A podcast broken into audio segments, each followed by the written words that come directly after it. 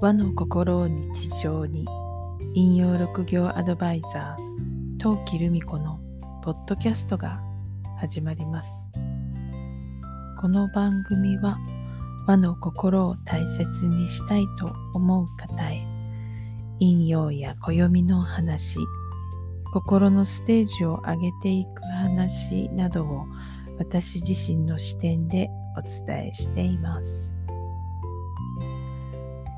今日も引用と十二支のお話の続きです。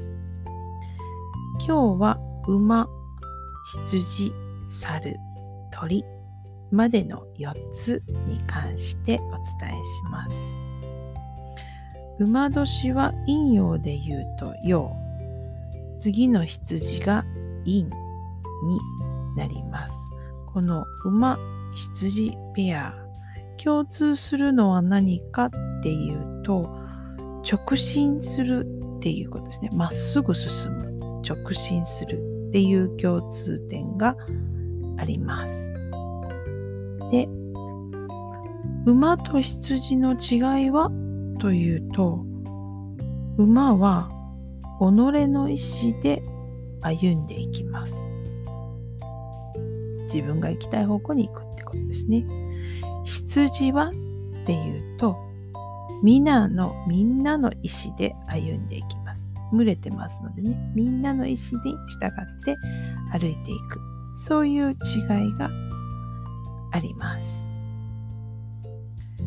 次、羊と猿。陰の羊と陽の猿。このペアについてですけど、共通するのは仲間という共通点があります。仲間という共通点がありますが、違いはというと、羊の方は老若男女不特定の仲間っていう感じ。でも猿の方は共通な目的を持った仲間という違いが見られると言われます。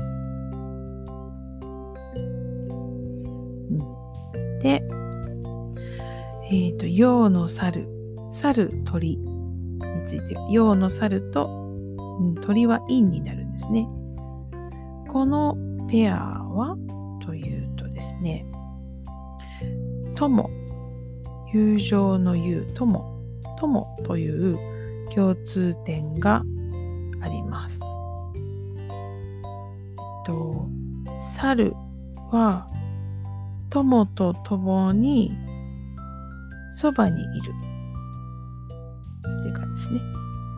一緒に並んでいる感じですね。お猿さんは。友と一緒にそばにいるっていう感じですね。鳥はっていうと、友のために先に取る。友のために先に取る。だから友達のために自分が先に動いていくっていうのが鳥のあの意味するところだそうです。なんか同じ友でも違いますね。一緒に群れてる感じがお猿さんにはまだあるんですけど鳥はなんかその関係性で自分がその友のために動くっていうところが違いますよね。うん。まあこうやって見てるとねえっ、とまあ、ご自分の干支ありましたかっていうのもあるんですが、ご家族の干支とかね、そういうのも気になってきますよね。でそれ聞いて、うんうん、そうだなって思うのか、へえ、そうなんだろうかって感じるのか、まあ、なんかちょっと、へえ、そうなのって思うようなところもあったりしますけど、だからちょっと、なんか、まあ、面白いですよね。はい。今日は鳥までになります。えっ、ー、と、次が最後ですね。最後までいけるかなと思いますので、続きも良ければ聞いてください。今日のところはここでおしまい。さて、あなたの周りは今日はどんな一日でしたか？明日もあなたらしい一日でありますように。ゆっくりおやすみなさい。